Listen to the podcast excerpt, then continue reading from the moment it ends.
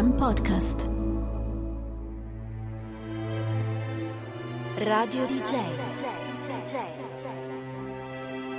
Carlo Lucarelli.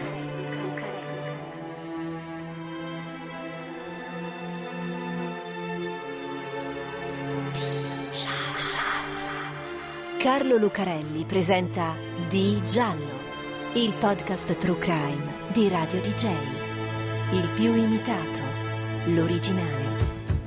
Fa sempre una strana impressione quando qualcuno che segui e che ammiri come un vero e proprio fan, che vedi come una star, come una stella appunto, lassù, intoccabile e lontana, rivela invece i suoi lati umani, tranquilli, semplici, anche banali, come tutti.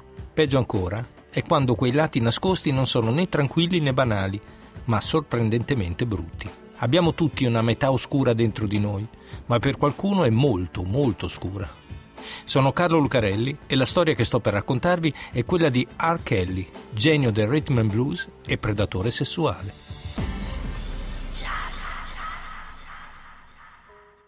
Robert è un ragazzo fortunato.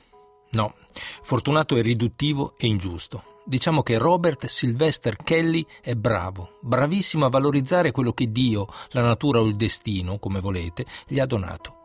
Una splendida voce e un incredibile senso della musica, che esprime fin da quando ha otto anni e la mamma lo manda a cantare nel coro della chiesa battista che frequentano a Chicago.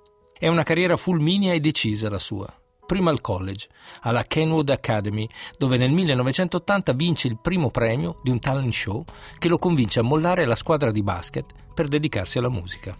Poi con gli MGM, Musically Gifted Men, più o meno uomini con un dono per la musica, e dopo con i Public Announcement, coi quali nel 1992 realizza il primo album, Born in the 90s. Dal secondo, 12 Play, l'anno dopo, da solo, già escono una serie di singoli di successo, come Sex Me o Bump and Grind, 12 settimane in testa alla classifica di rhythm and blues di Billboard. Il terzo già ha soltanto il suo nome come titolo, R. Kelly, R. Kelly, che basta e avanza. Intanto, e da lì in poi, tour in tutto il paese e all'estero, collaborazioni con un elenco incredibile di artisti che va da Celine Dion e Mariah Carey a Lady Gaga e Michael Jackson, passando attraverso Puff Daddy, Justin Bieber e Jay-Z, e anche Biggie, Notorious B.I.G., prima che venga ammazzato come Tupac ovviamente. 18 album in studio e 133 singoli per 75 milioni di copie vendute di cui 32 soltanto negli Stati Uniti, e sicuramente mi sbaglio per difetto. Tutti i premi possibili, come i tre Grammy Awards vinti dal singolo I Believe I Can Fly. Nata per la colonna sonora di Space Jam, un film del 1996, in cui alcuni attori in carne ed ossa e star del basket del calibro di Michael Jordan giocano una partita assieme ai cartoni animati della Lonely Tunes come Bugs Bunny e Donald Duck, i Believe I Can Fly diventa l'inno del rhythm and blues degli anni 90 e non solo. Perché così R. Kelly, volto duro e scolpito come un personaggio da film gangster, una specie di remida che trasforma in oro tutto quello che fa grazie al suo incredibile talento che lo fa spaziare dal rhythm and blues all'hip hop al soul. Una voce allo stesso tempo angelica e sensuale, che scende sui toni baritonali di Barry White e poi si alza fino a quelli di Marvin Gaye mettendo insieme nei testi sesso, amore spirituale e anche tematiche sociali. Un grande, insomma. R. Kelly, un grande. Non si discute, grandissimo. Qualcosa che non va, però c'è, qualcosa che non torna. Non nella musica, lì non c'è problema, è qualcosa che ha a che fare con la legge. E non solo con la legge. Va bene, Robert è un musicista, una star, esuberante, sempre sotto pressione. È cresciuto in una project house del sud di Chicago, uno di quei blocchi di case popolari che sono veri e propri ghetti. E poi risente di tutto lo stile un po' gangster dell'ambiente del rap, anche se non lo pratica direttamente.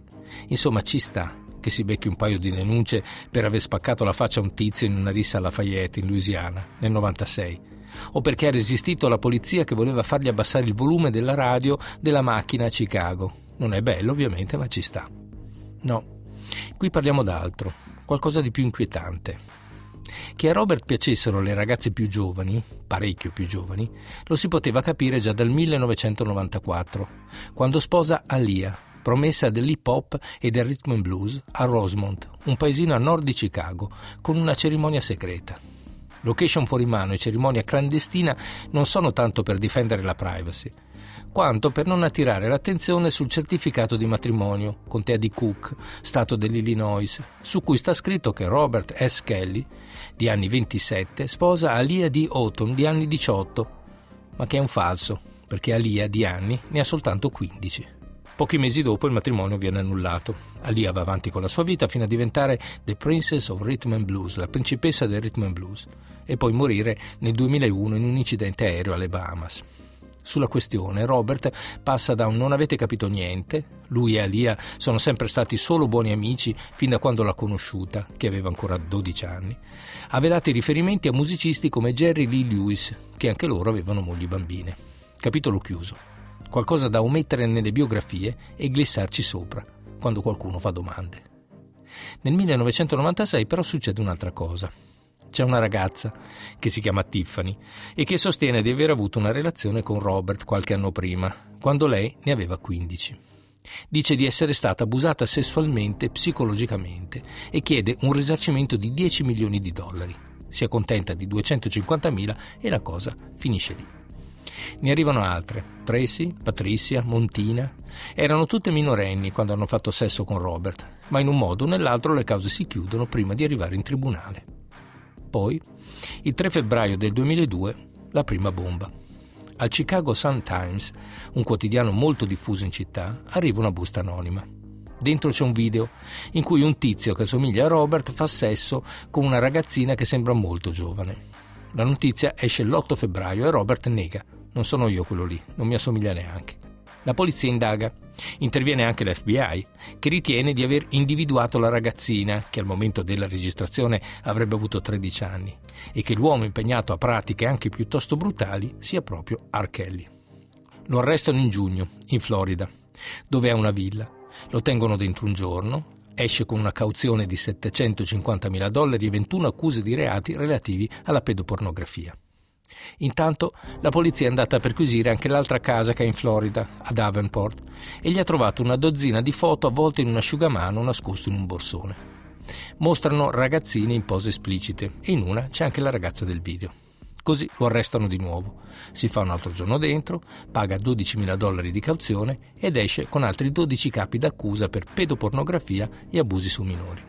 Poi le foto della casa di Davenport vengono escluse dalle prove per un errore nel mandato di perquisizione.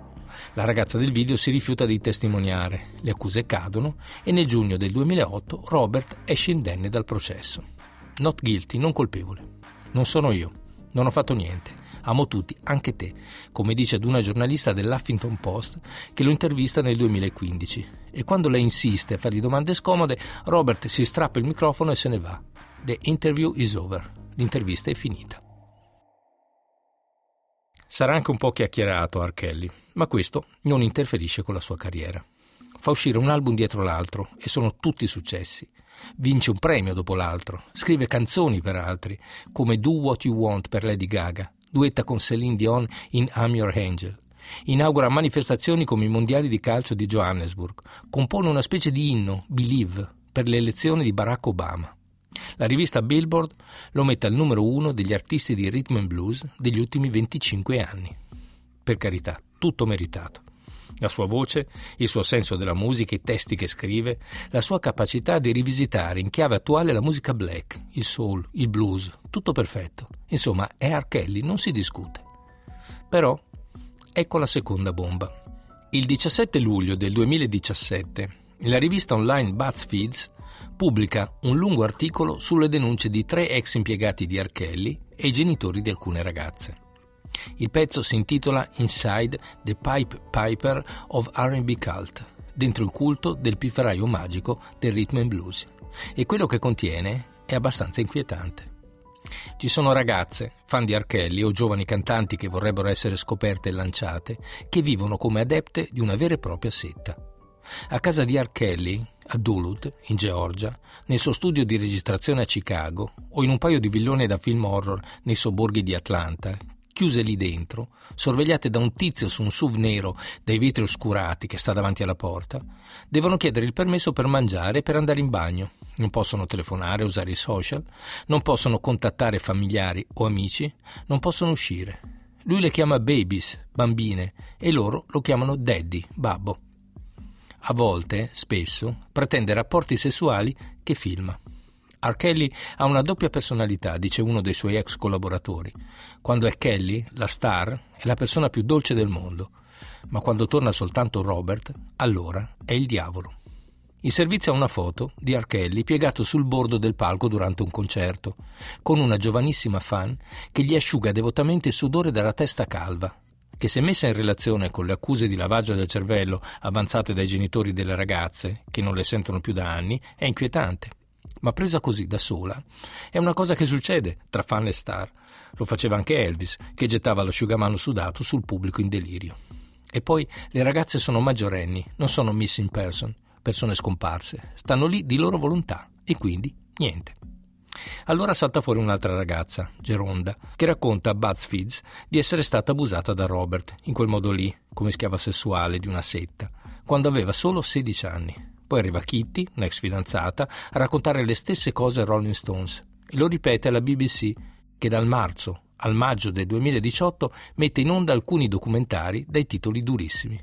R. Kelly, Sex, Girls and Videotape e R. Kelly, The Sex Scandal Continues.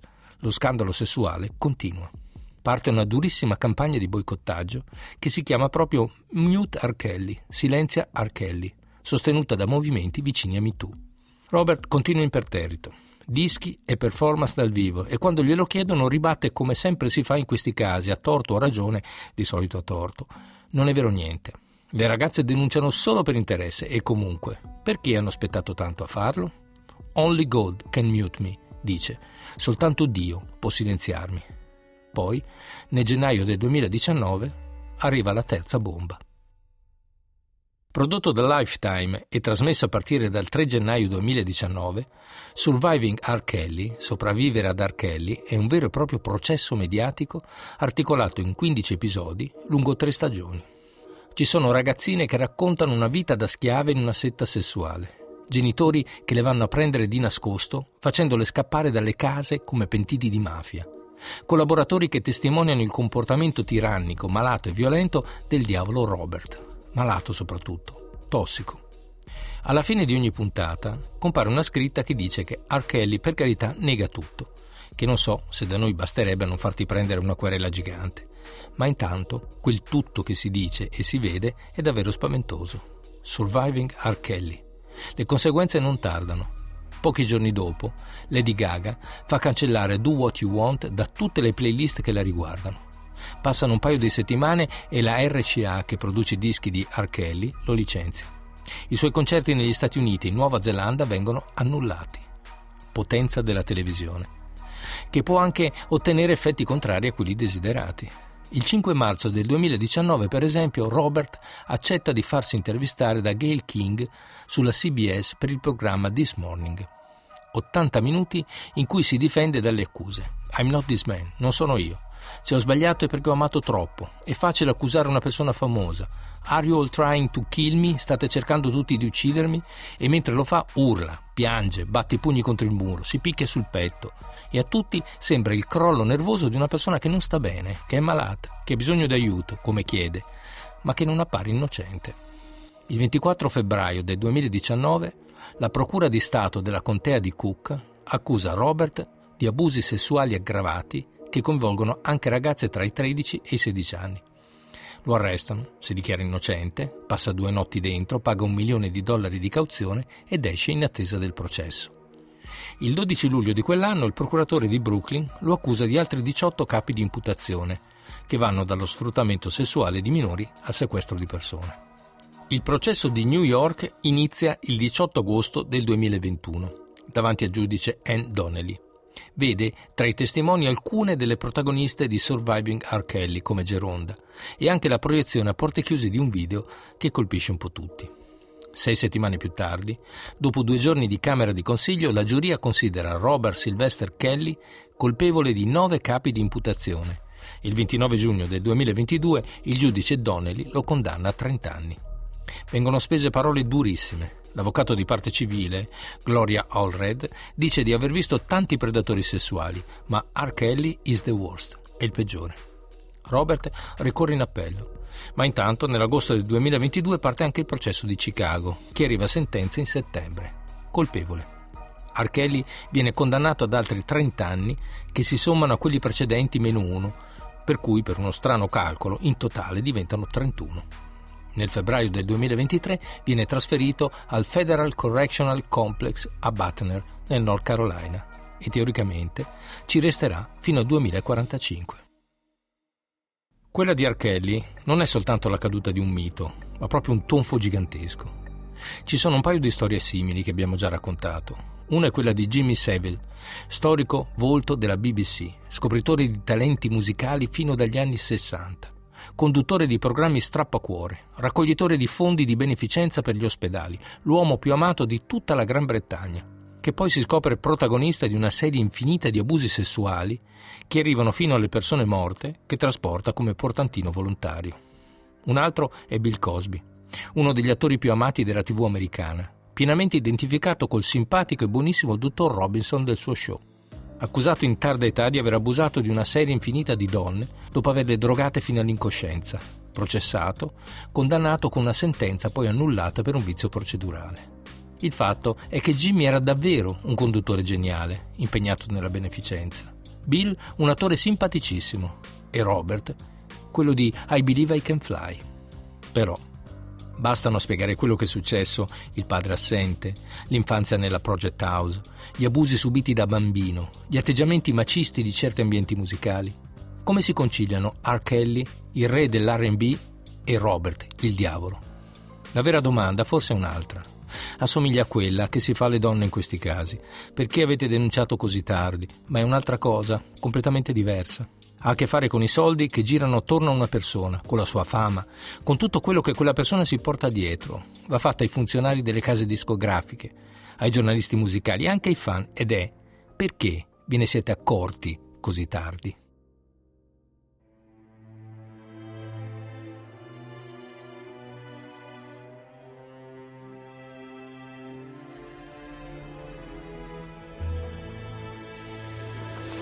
Radio DJ Carlo Lucarelli.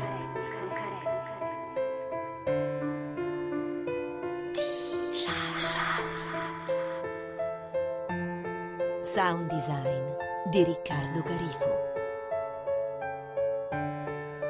Una produzione One Podcast. Wow.